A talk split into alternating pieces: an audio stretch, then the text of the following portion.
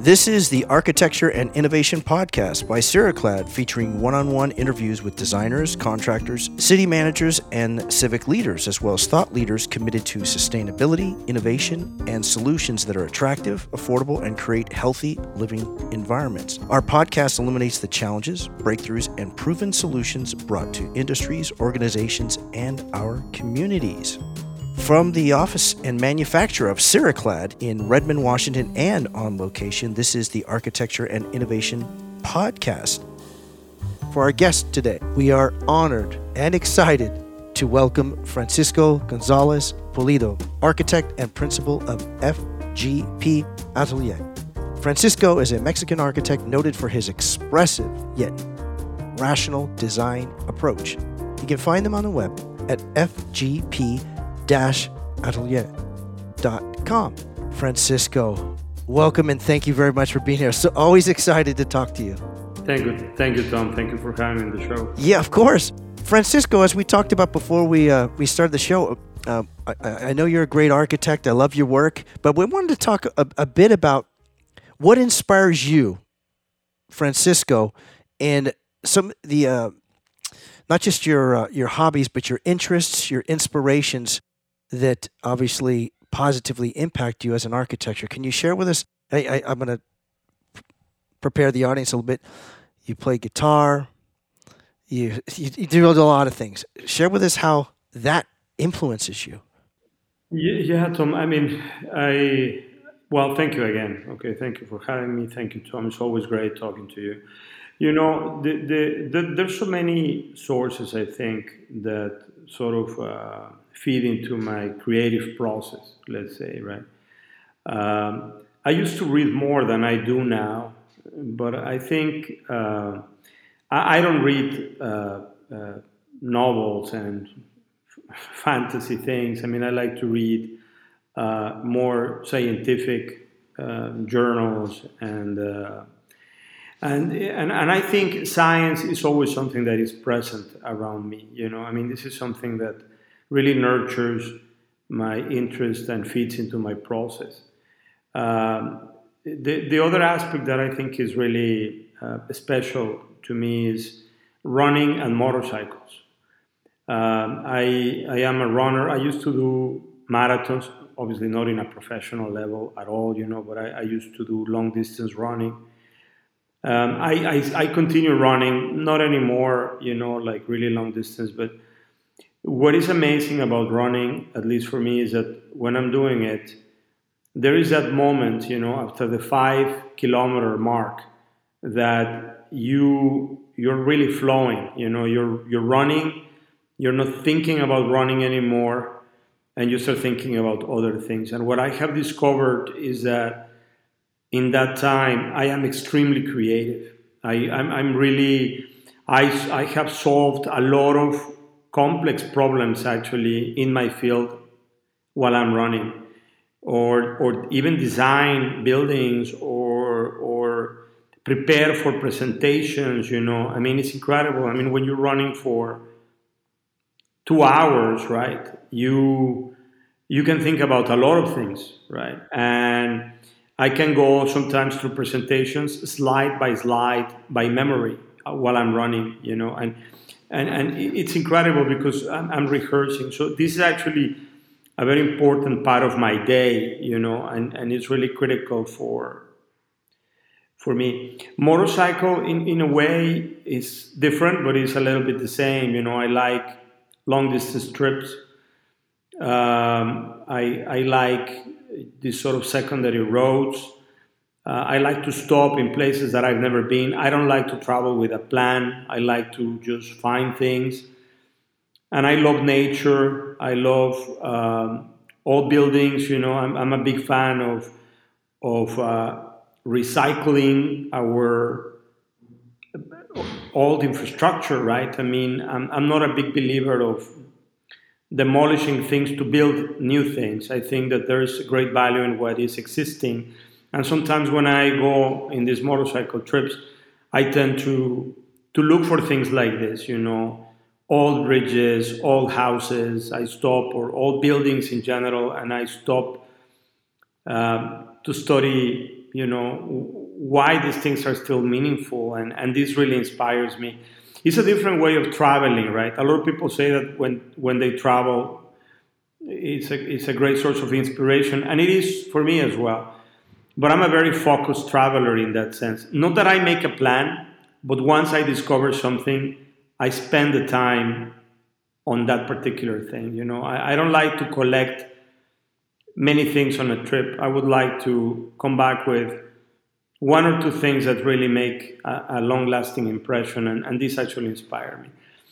And believe it or not, film. I'm a huge film uh, fan, but huge, huge. I have, I don't know, thousands of, of films. I'm actually in the board of a film organization here in Chicago that that promotes the most significant international film festival in the world, actually. Um, and film has always been with me since I was a little boy. I mean, I remember that I I would actually when when my parents went to bed at night, I would actually go to the little studio and and and, and carry those chunky TVs from the 70s, right? They were not as sleek as they are right now bring it to my room, put it on under my sheets, and and and watch uh, black and white films that were highly inappropriate. I have to say, for my age, in the middle of the night, and and I would love Tom the the the images, you know, the the art in in in in presenting the stories. Right, I was looking at the places where the stories take place or the way staging was done, lighting. I mean, it was such an amazing thing. I mean, I, I, always thought, to be frank with you, I think if I would have born in the States, I would have definitely tried to become a film director. Uh, this is how passionate I am about film. You know, I love uh, French cinema in particular, you know, because it's so absurd in so many ways, so outrageous, you know, and sort of hyper realistic. And so, so film, you know, sometimes when I'm about to start working on something, I actually watch movies that I that I either I like, I've seen already many times, or or something new that that I read that is wonderful, right? And I and I'm looking for for these moments that I know they're going to trigger some creative thinking in me. So yeah, film is big big part of my process you know yeah i i like to think of my architecture as something cinematic as well and you know interesting enough i, I was approached recently by a, uh, not a filmmaker but a producer they're actually working on a on an action film in asia and and they wanted me to to design some sets, you know, for for this film. So I created some really visionary buildings in very realistic context, you know. So so it's been really a fascinating experience. You know, I'm designing these totally utopian structures that are sitting in cities like Berlin or Shanghai or Hong Kong. But in a way, because of my formation as an architect, you know, I am approaching them with these two very sort of opposite sides, right? Very realistic because I know what it takes to do things like this, and very utopian because it's my opportunity to dream, right? For something of something absolutely outrageous, right? So yeah. How relative is film and real life? Because it sounds like it's not too much difference. Well, I, sometimes I wish that life was like film. How so? I yeah, I, I in in so many ways I actually think that uh, that um, this this aspect of fantasy, right? That sometimes I think our cities sometimes they they become just they're, they're more buildings than architecture, right? And and and and I, I this is what I love about love about film that somehow film tends to be more uh, yeah there's this fantasy even when you're looking at something very real right like like I mean, some some uh, city that we all know or that we all been been there. You know, the way the lighting, the way the city sounds, the way the city feels. You know, it's almost like in film, time is frozen, right? And in reality, time is never really frozen. You know, in film, you're absorbing a moment very deeply. And I think that where we are engaged in a city, we're too distracted with our worries and our preoccupation that we stop looking at what is around us or really understanding what is around us. And film really brings us insight in that moment, you know, not only on of, of the life of these people that were actually sort of uh, uh, uh, watching, you know, but but also of the place where they are. I, I, I sometimes, and I'm not talking about science fiction film, you know, in the way that is much more uh, uh, surreal or um, evocative. But again, as I described, almost any film. You know, when you look at films like, you know, the work of Wim Wenders or Jim Jarmusch, you know, Jarmusch has a phenomenal film that is called Night on Earth. It's an incredible film. It's, it's like five stories of cab drivers. One is one cab driver is in Finland, one is in New York, one is in Rome, uh, and, and and it's kind of remarkable. You know, one is in California, in Los Angeles, and it's kind of remarkable the way the cities are presented you know is is like i have never i've been in all these cities and i have never felt them that way you know and so, so there's something about film that that takes the spectator much deeper. I think only tourists you know when you go as a tourist to a place you sort of engage with that sort of depth you know.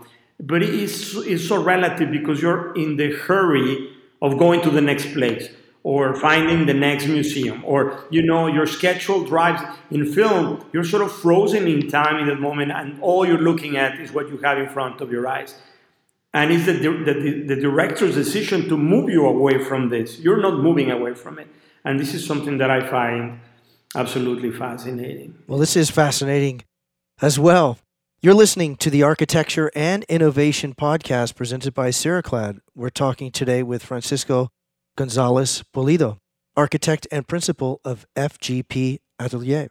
For more information, please visit fgp atelier.com. Francisco, segueing from film and how it's frozen in, in time, I've I've heard the quote, and I don't recall who said it, that architecture is frozen music. What's your thought about that? Yeah, you know, this is one of my hobbies too, as you mentioned in the beginning, music. But it's interesting that I completely separate music and architecture. And I also like to paint. You know, I used to do big paintings and murals and large format, you know, in my student years. But I, I don't connect them at all. You know, I, I don't feel the need. I don't like to do it because I like that when I go to to music, that I am disconnected completely from architecture. So I don't try to find this convergence, right? Not in music, not in painting. People say that about architecture, and frankly spoken, I, I don't understand that very well, you know, because I understand the part of, you know, architecture is about composition, yes, it is about harmony, right, in some cases, right? Um, it is, it, it has these elements, you know, and as we, as, as we move through space, it is through shadow and light that we experience the movement of architecture, right? Otherwise, it's true. I mean, things are frozen, right? I mean, the building is, is not interacting with you in any way, which is something that frustrates me tremendously because, as you know, in my work, I talk a lot about why a building is the same on four sides. I mean, I don't understand this, right? Especially skyscrapers, right? When orientations are different, views are different, why is the building not responding to these things, right? So there's a component of my work that is always looking for mobility and be more dynamic, right, than static. But in general, architecture tends to be static, let's face it, you know, 99% of the buildings are static. So, so in a way, uh, this idea of, of architecture is, is, is frozen music or, or, or, music, you know, that is kind of standing still in time. I cannot connect it because music for me is such a multi-sensorial experience, right? I mean, the way at least I experience music because maybe I'm a player, I compose as well, you know, I love to listen to different kinds of things. Music really takes me to many different places and and it's much more dynamic you know architecture in reality makes me feel certain things but i don't think music is sort of the ultimate art for me you know? And i think music for me is not so much about art but about the art of engineering and that's very different from from music you know? There's a mathematical component sure there's a compositional component it's true there's harmony in architecture, but it doesn't have that sort of um, flow, in my opinion, that music actually has. On the flow, you've recently published a book, authored and published a book. Can you share with us your book? Yeah, you know, I have it here with me, by the way. You know, I was signing a couple of copies the book is called Progression, and it actually connects with this idea of flow. You know, progression in music, and this is interesting, is an important uh, element, right? You know, how notes uh, are constructed and connected, right? I mean, this idea is very important in music. So it's interesting. In my book, the, the title comes from there, you know. But it also connects with the idea that as, as um, architects in a global sense, especially in this world that is so connected right now, we are all working sort of in one environment, right? Because we're so connected through social media and, and digital media in general that we're pretty much aware of what's happening in many parts of the world, right? And I think this is helping architecture to advance globally in a very interesting way, you know, because I know what's happening in Africa. I see buildings that are getting built there, or in China, or in the Middle East, or in Mexico. This, in a certain way, is feeding my understanding of where the world is going.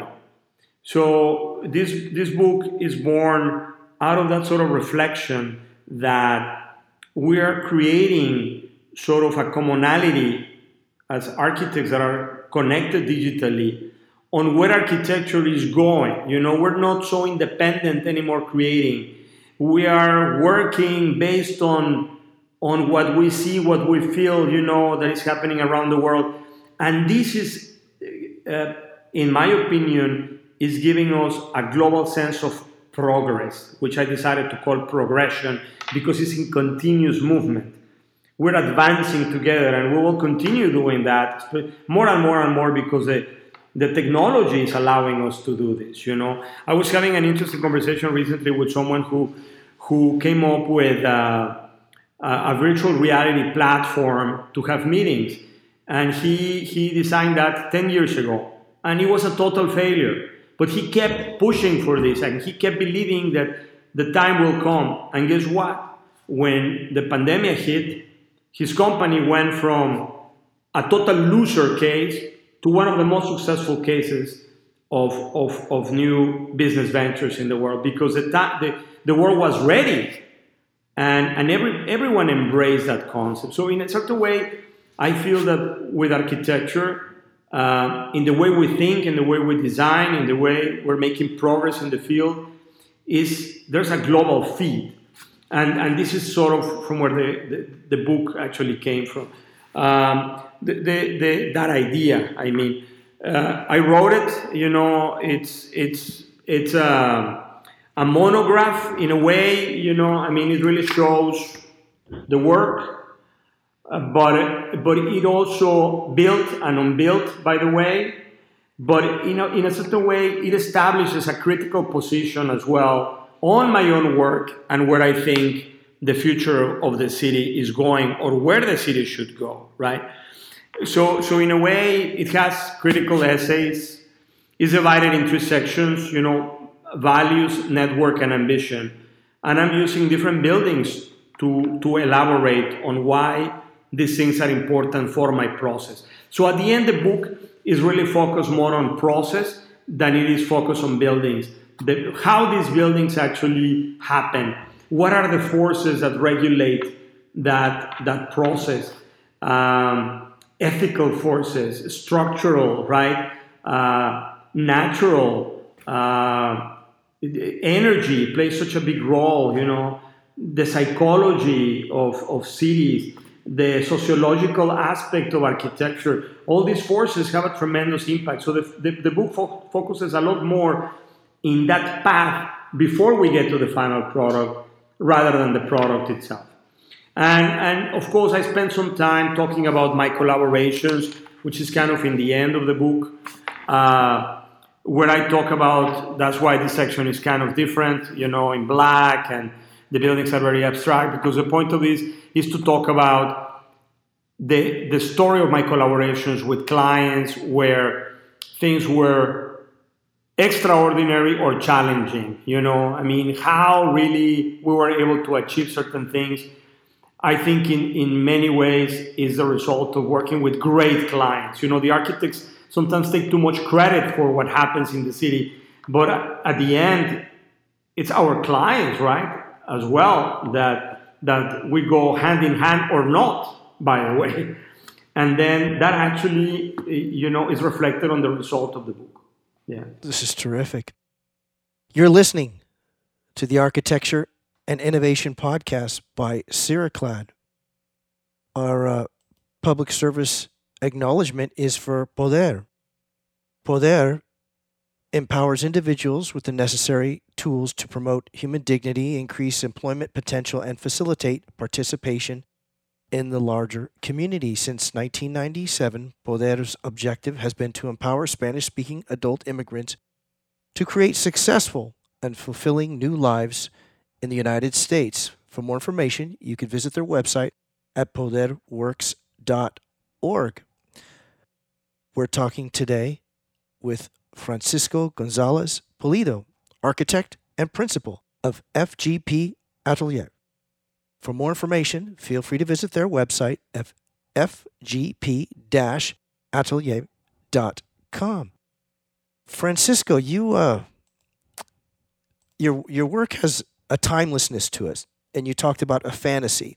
But it, it, as much as you say it's a fantasy, very quickly when you see your work, at least this from my perspective, I could see it actually becoming a reality.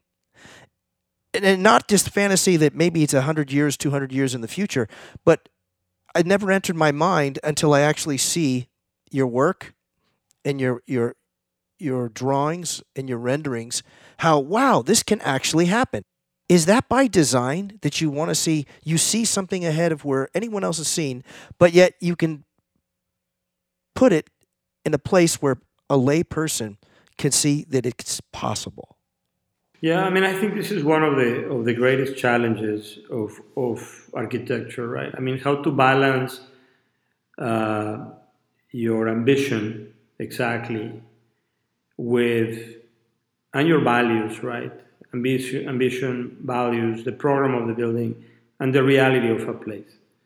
I am a, a real enemy of exporting architecture. And what I mean by this is when you develop your own style and you start planting it in places where you're kind of copying yourself, or, or uh, I am a, a big enemy of this. I don't believe in style, I believe in context. Context is so important for buildings because when you really understand those forces, then you can respond really to something that makes sense. And then the art, I think, relies on how you bring all these elements together. You, you, you add an element of fantasy because it's important, right? This is what establishes an emotional connection with people, right? I mean, eh, if, if we would be doing only vernacular architecture, I mean, people would be like, okay, yeah, this fits here, but I mean, I need something that, that sparks my imagination, that brings me a place, right? So But but I think the the the you know the, there is this filmmaker uh, that used to say French, uh, Jean Cocteau. He used to say that uh, in order to achieve mystery, we have to stay very close to reality. and I think this is very true. And I love that statement because this is more or less the way I work. I, I try to, my process is very logical, very intuitive, very rational. But I'm always flying, right? I'm not all the time grounded. I have enough things that are going to ground me, but I try to stay here. So I can bring that element of emotion and mystery to the work as well. But that is actually rooted in something that is absolutely realistic and doable, right? Because architecture is also about budget and time and and and and uh, efficiency, right? I mean, I, I just we're finishing an airport in Mexico City right now, and and the way I designed that building, I was thinking, how can I design something that can be built in two years? It has never been done before. An airport has never been built in two years. An airport of this size, I mean, of that scale, has never happened. I think, eh, I think the, the, the, the, the one that I know that was built on record time was Istanbul, that was four years. And that was extremely tight. We built this thing in very little time, and this had a lot to do with the way we think, we thought about it as a kit, the building as a kit of parts, you know, the building almost as an industrial process. But obviously, we cannot stay there, right? We need to elevate that to a place where people feel something when they enter the building, and that's actually very difficult. But this is what we're supposed to do, right, as architects. That's our job. Yeah. I love it. In uh, for our uh, the final part of our show, I'd love to hear, you know, something that you'd like to share with your audience that we not, may not have talked uh, talked about. Well, I mean, I think the uh, I like the way we started this conversation because because it was not really about architecture. You know, it was more about what what nurtures my process. Who am I really? You know, how who am I brings value to the work that I do or influences the work that I do. And, and, and this is something that still fascinates me and continues to inspire me because I realize that there is a place still in my creative process that is quite mysterious, Tom. I don't know from where some of these ideas come from. And this is something that I find extraordinary about being in a creative field and for me as an architect. Sometimes I get a brief, you know, for a new project where they describe the program and what they want. And it amazes me that my brain right away starts imagining the solution just by reading things that are so damn pragmatic, you know, that there's no poetry in, in any of that, right? I mean, we need a kitchen and we need this and, uh, and, and, and the way sometimes these briefs describe things is is horrendous. You know, I mean, it's like the most boring read that you could ever do. And, and in a way, it, it amazes me how we have the ability, you know, to go there. I don't know if it's just the training after so many years or if it was always this way. I don't remember in my early years that my buildings were emerging in that, that way, right? And this is something that I find still fascinating and that inspires me every day to continue doing what I do. And, and obviously, when you see your building uh, used by, in the case of the airport, by 20 million passengers a year, and you see that it works, it's a fantastic feeling, right? That you have done something right from the planning of the scale of things, right, the proportion of things, to the way they react to space. I mean, when I finished at baseball stadium in Mexico, to see the fans photographs, taking selfies in the building and feeling that this is touching the building, you know, embracing the building with so much passion, this is one of the most rewarding things of this profession. And this is what keeps me so engaged and so passionate about it. Thank you so much, Tom, for having me. It's, it's always a pleasure to talk to you. And by the way, your name is here because there's an, there's an acknowledgement page. What? Wow. That, that uh, I don't know if you're going to be able to read it. Yes, I see it. Right well, here. thank you very much. I'm surprised and honored. Thank you, Francisco. because I, I'm always I always remember people who have believed, supported uh, my path, and you you've been one of them. So thank you. Well, Tom. thank you. It's always a pleasure talking. to Thank you very much. I'm, I'm honored very much, Francisco. Thank you again for being on the show. I'm really shocked here and, and, and very pleased. Our guest today has been Francisco Gonzalez Pulido, architect and principal of FGP Atelier. Francisco is a Mexican architect noted for his expressive yet rational design approach. For more information, feel free to visit their website at fgp-atelier.com. You've been listening to the Architecture and Innovation Podcast by Ceraclad. The Architecture and Innovation Podcast is recorded from the office of Ceraclad in Redmond, Washington, and on location. If you wish to contact us, we're at ceraclad.com slash podcast. Again, ceraclad.com slash podcast. We look forward to you joining us again next time. Thank you.